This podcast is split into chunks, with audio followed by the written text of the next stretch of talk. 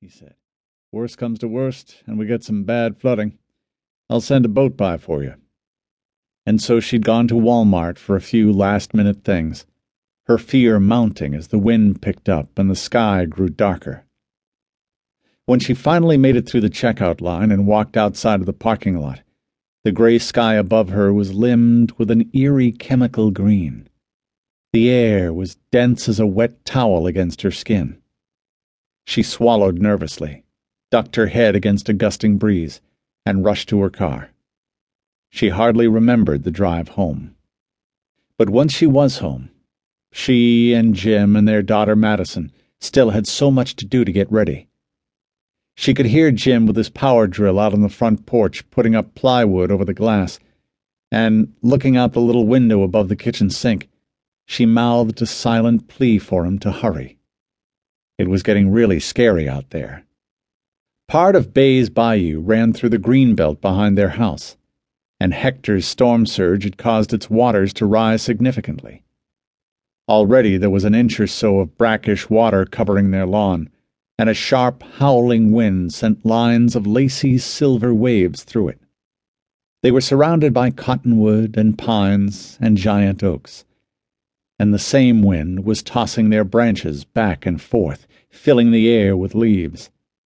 Earlier that afternoon, Hurricane Hector had been upgraded from a Category 3 to a Category 5 storm, meaning that it would blow inland with winds over 155 miles per hour. And though she tried to suppress the thought, she kept having visions of a sustained blast of wind breaking off tree limbs and shooting them like arrows through the sides of their home. It had happened before, during Rita and Ike, when she was a little girl. She shook the memories of those storms from her mind and focused her attention out the window. From where she stood, she could just see a corner of Miss Hester's house across the street. The woman was 84 and struggling with what Eleanor suspected was incipient Alzheimer's disease. But she was a sweet old lady, and, with both Jim and Eleanor's parents dead, had even filled in as the grandmother that Madison had never known. There had been several years, right around the time Madison was starting school and Eleanor was still slaving away as a detective in the Houston Police Department's Sex Crimes Unit, and Jim was working at Gulfport Petrochemical, when they hadn't been able to afford childcare. They were working all the time, but still miserably broke. Miss Hester had come to their rescue. She took care of Madison during those years cooked her dinners, taught her to paint, even picked her up from school on early release days, and in so doing had earned a special place in Eleanor's heart. In all their hearts, actually. And so, it was with considerably more than neighborly concern that Eleanor watched the wind thrashing the pecan trees that surrounded Miss Hester's little one-story white house. Madison had spent the last six summers collecting pecans from those trees she and Miss Hester shelling them and turning them into pecan pies and candied pralines. The trees were beautiful, even useful in their way, but they were notoriously ill-suited for bad weather.